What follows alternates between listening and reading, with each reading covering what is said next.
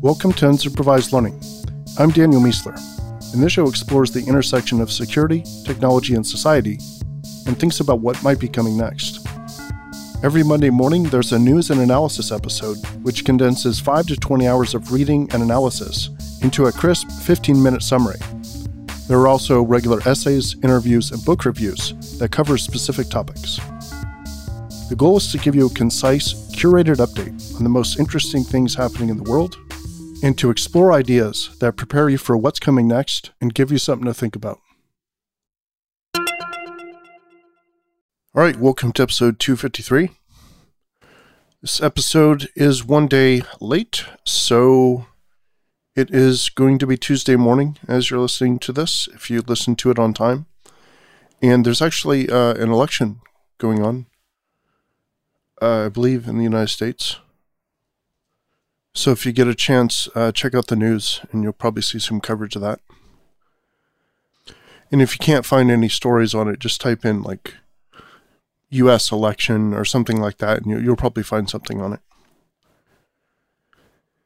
Wrote a few essays this week How to Write Well, What I've Learned in Over Two Decades of Writing Online, The Future of Sensors, Algorithms, and Recommendations, wrote about how I actually like remote and pre recorded presentations, um, arguably even more than on site conferences, although I miss the people aspect terribly. And also wrote about how Substack is great for newsletters, but not for new creators. And basically saying don't build your entire brand on new tools that only do one thing. And security news. The US government is continuing its trend of releasing state sponsored malware that it finds, this time releasing eight samples developed and deployed by Russian hackers. Six were for the Turla hacking group, and two others were being used by APT 28. I really do like this trend of the government burning malware of our competitors or enemies, however you look at it and at the same time giving that intelligence to defenders. Zoom has rolled out end to end encryption. An Australian newspaper has discovered a Chinese government database containing more than 2 million scientists around the world. The Overseas Key Individuals Database, OKIDB, includes many thousands of nuclear and other strategic industry experts, their personal information, and even where their relatives live. And I've written a bunch about this in the past about how China is basically collecting a giant Mormon database. Not really Mormons, but the way the Mormon church has a database on every single person, they kind of have that, I believe, or probably multiple copies of something like this on every foreign person, especially American, who they think are going to be interesting. And that includes people who will be interesting in, you know, 10, 20, 30 years from now. So the children of interesting people or relatives of interesting people. And uh, it's it's all for being able to exert influence. And if you combine that with something like a TikTok algorithm of what they find interesting when they're 15 or 16 years old. A lot of that personality won't change later on. And that could be really useful if they become a high ranked government official or military official. So this is a little bit of clo- cloak and dagger type conspiracy theory, but it's not really conspiracy because we see the types of places that they've compromised and we know that they're using this type of information to get inroads into companies, like attacking people on LinkedIn who show that they are in positions of influence inside of companies, and using uh, connections to try to connect with them and and uh, you know socially engineer their way into getting potential information about the company, IP, that sort of thing. So I think this is a really interesting, super long term play, and uh, yeah, I've written about it in the past if you want to check it out. CoreView Research says 78% of Microsoft 365 admins and 97% of all Microsoft 365 users don't use multi factor auth, which for me is a big yikes. Vulnerabilities WordPress has patched 10 security bugs as part of their recent 5.5.2 release.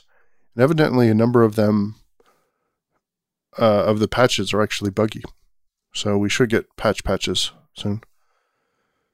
Companies Eagle Eye is bringing video surveillance to the cloud, just raised $40 million in a Series E.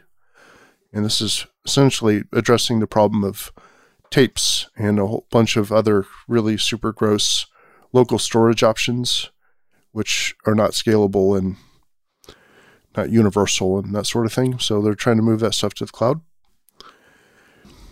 Technology news cloud infrastructure revenue grew by 33% last quarter, reaching nearly $33 billion. Flippy Robots will cook burgers in 10 more White Castle locations. This is a great example of where the door to automation was opened by COVID. They tried one robot because social distancing, and they didn't have enough workers to do the White Castle line, basically. And by the way, White Castle is like these tiny little sliders, I think made famous by Beastie Boys, but it's a burger place, I think centered mostly around New York. But yeah, so um, social distancing due to COVID required them to try something new. So they tried a robot and they really like it. So they're buying 10 more. And this is the type of pee that does not get taken out of the pool when the pandemic is under control. Once the jobs go to cheaper robots that don't show up late to work, don't get sick from COVID or otherwise, and don't cause HR violations, the trend will only flow in one direction, which is towards more of these robots and fewer human workers. So I think we can expect to see this from lots and lots of different companies. I mean, something I've talked about before is that a big economic hit is what's going to cause a lot of companies to make the big move to automation. So basically, if they're doing fine as a small business or a medium sized business, and they're doing fine with all their employees, it's it's really hard when you're presented with a whole bunch of really cool automation tech to say, um, okay, the new tech is here. Let's just fire everyone and move to automation. That's really hard to do. There's lots of reasons for that, but a lot of them are human reasons and backlash reasons and just doesn't feel like a good thing to do, right? An ethical thing to do. But if you have to fire those people anyway, because there's an economic downturn, now all these pitches that you've had for the last two years, five years, 10 years about automation that could replace the need for those workers in the first place. Well, now when you go to hire back, let's say you got rid of 100 people you go to hire back, you end up hiring back 10 people instead of 100 or whatever the number is because you have better automation, whether that's, you know, AI based software or actual robots or automated kiosks like in McDonald's instead of hiring more tellers, that sort of thing. So this trend was happening already. And like a lot of people are saying, COVID is just an accelerator for a number of trends, and the trend towards automation, I think, is going to be one of the primary ones that gets accelerated. Google Play Music has been shut down, but don't worry, I'm sure they have 13 other music apps that you don't know about that will also soon be removed. Maybe like Google Meet Music Wave or something. Got a link here to the Google Graveyard, which I think has hundreds of different products. I mean, it's no big deal. Lots of companies have product graveyards, right? Not not every idea wins, but frustrating to see so many disjointed efforts around music and all these other services. I don't know why they can't just have Google Music, Google Video Conference, just super simple, clear names that are kind of obvious if you look at them from all the other companies that are competing against them. And just stop changing the names, stop changing the logos, stop canceling projects. They just really haven't figured out this marketing and stability concept yet. There's a new super white paint that can reduce cooling bills and even cool the planet if it's used enough. It's kind of like the opposite of Vanta White, just reflects everything. And uh, yeah, evidently, if you have enough of this on the planet, it'll actually cool the Earth because uh, it'll be bouncing a lot of that sun and other radiation back into space. Imagine you need a lot of paint for that. Companies. Shot Call is a new company that lets fans play with their favorite streamers. Human News. Researchers appear to have found a way to detect asymptomatic COVID patients by using AI to listen to how they cough. Netflix is raising prices again. The premium plan 4K and four simultaneous streams will go from $15.99 a month to $17.99 a month, a raise of $2. The standard plan 1080p and two simultaneous streams will go from $12.99 a month to $13.99 a month, a raise of $1, and the basic plan will stay at $8.99. Researchers have found a brain mechanic in mice that handles motivation to learn. They can increase or decrease activity in a place called striosomes to increase or lower engagement in a task. And so, uh, of course, now we have to see if we can bridge the mouse human barrier. Companies Flash Forest is a Canadian company that uses drones to plant trees, and they can plant around 40,000 trees in a month. Ideas, Trends, and Analysis. Nicholas Christakis, who is MD, PhD, MPH, which I don't even know what that is, was just on Sam Harris's podcast, and he predicts 2021 will be much like 2020 in terms of the pandemic.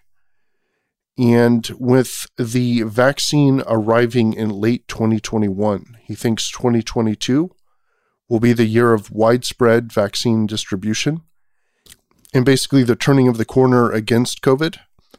And that 2023 will be like an upswing type situation, and 2024 will be kind of back to normal. You should definitely listen to the whole podcast, though. He really lays it out really well. I really liked his analysis on all of this, especially the timeline around COVID. And of course, he does this stuff at Yale. He's, you know, obviously a medical professional, but more than a medical professional, he also looks at a lot of sociology related stuff. So I think he's uniquely equipped to talk about trends around not just the vaccine and the disease and all that sort of stuff, but society in general around the pandemic. So again, 2021 largely the same. End of 2021, the vaccine starts coming out. 2022, people get vaccinated, you know, immunity starts to spread. 2023, an upswing, and then 2024, back to normal is the upshot of his, his analysis in that episode. Laura Rosenberger appearing on the Lawfare podcast, which has really been a favorite for me lately, has some great points about election security. And again, if you're listening Tuesday morning, this is really important for today. She said that the risk of actual election hacking seems to be low, or at least lower than in 2016. But the real risk around mis and disinformation from actors like Russia and Iran and China might not fully pick up until after the election. She made the point that reducing confidence in democracy overall is the primary goal and that this can be done by attacking the election after it's over just as well as before. She also pointed out that in 2016, the primary goal was absolutely to attack democracy and the idea that democracy is stable and and a good idea. And actually hurting Clinton and helping Trump were secondary to that. So th- this is really important because I, I think we need to key in on the fact that pro Russia doesn't mean pro Republican. Or, in other words, Russian mis and disinformation will not always be pro Republican. It could be, let's say there's an AOC situation and AOC is going to win, and they believe that AOC is extremely, let's see, let, us say extremely left, extremely uh, activist left, and they think that will harm the U.S. Well, they'll start pushing for AOC the same way they were pushing for Trump over the last, you know, four, five, six years, however long that period was. So it's really about hurting America. It's not about promoting Republicans. Not like Republicans are bad. Russia will promote whoever they think will hurt the country the most. So that's a really important point that she made there. Cloudflare's COO says the future of cybersecurity is going to be a lot like water treatment, where you have known bad inputs being treated by multiple layers of filtering until it's safe to drink. And I really like that metaphor. I think that's really smart. Americans are spending two to three months a year on their phones, which, yeah, seems like too much. And 68% of Americans say they know someone with COVID. 68%, 70%, basically two thirds. Updates. Reading. I just finished Wintersteel, the eighth book in the Cradle series, which is literary RPG. And it was a lot of fun. If you are looking for a diversion and you like role playing games or fantasy, even sci fi, and you liked Dragon Ball, you will absolutely love this series. It's called Cradle, is the name of the series. And the name of this latest book was Wintersteel. But you will want to start with book one, which is called Unsouled. And I'm currently reading The Upswing for the UL Book Club this month. Really excited about this one. It is the follow up to Bowling Alone, which was written by Robert Putnam exactly 20 years ago. So this is perfect. He wrote Bowling Alone about the decline of social engagement and how it's hurting America, and he wrote that in 2000. Now we have The Upswing, which is written in 2020, 20 years later, and it's talking about this pattern of primarily I, we, and I. And it's about the combination of, or the juxtaposition of collectivism versus individualism. And he has a really cool model here, which you should check out. And it's basically I, we, I. So reading that, having a lot of fun with that. And like I said, it is the book for the UL Book Club this month. Added the Life of Samuel Johnson to my queue based on a recommendation somewhere. Nudge was really good, which was the UL Book Club book last month. And we talked about that in the book club a couple weeks back and really looking forward to How to Read and Why. So that's in the queue, and I'm nearly done with Democracy in America by Alexis de Tocqueville. Discovery CrowdSec, a Go based modern replacement for Fail2Ban, and I've been watching my stats on this thing uh, quite a bit. Actually, had some sort of major incident this morning. I think it was Cloudflare related but I was checking my stats for this, and I was getting a massive number of um, WordPress attacks, essentially. But uh, yeah, r- really cool stuff. Go based modern replacement for Fail2Ban. It's it's a lot like Fail2Ban, just updated and uh, crowdsource based. Uh, Thinkst Canary, a way to detect attackers in your network with near zero false positives. Hard to get actual zero false positives, but Canary tokens are my favorite way to do this, especially when your logging and monitoring game is not where you want it to be, which, let's be honest, is most people. And Ninja, a simple way to do builds. How journalists use YouTube DL, which I thought was really interesting. It's like this resource, and they got in some legal trouble recently but it's a way to download the full original raw version of YouTube videos. And a lot of journalists use this so they can do analysis frame by frame in high resolution of whatever videos were uploaded to YouTube. And they use the DL function because they don't want to have the, the video get removed later or modified later. So they tend to use YouTube DL as a invaluable part of their workflow for research. And someone just subscribed to 50 plus newsletters and gave their analysis of what makes a good newsletter. This is really cool Twitter thread. And the recommendation for the week How to Read and Why. This new book on reading that I can't wait to get to. And I'm recommending it without even having read it based on how good the recommendations have been and the reviews of the book itself. So I, yeah, I would check that out. I love anything about reading obviously I love reading, but things about reading, I like reading as well. So I'm recommending it sight unread. And the aphorism for the week to avoid criticism, do nothing, say nothing, be nothing. To avoid criticism, do nothing, say nothing, be nothing. Elbert Hubbard. All right. Thanks for listening to this episode of Unsupervised Learning. The show is supported directly by people like you so that none of us have to deal with advertisements. And if that appeals to you, please consider subscribing at danielmiessler.com slash subscribe. And don't forget to sign up for the newsletter so you can get the text version of every episode. We'll see you next time.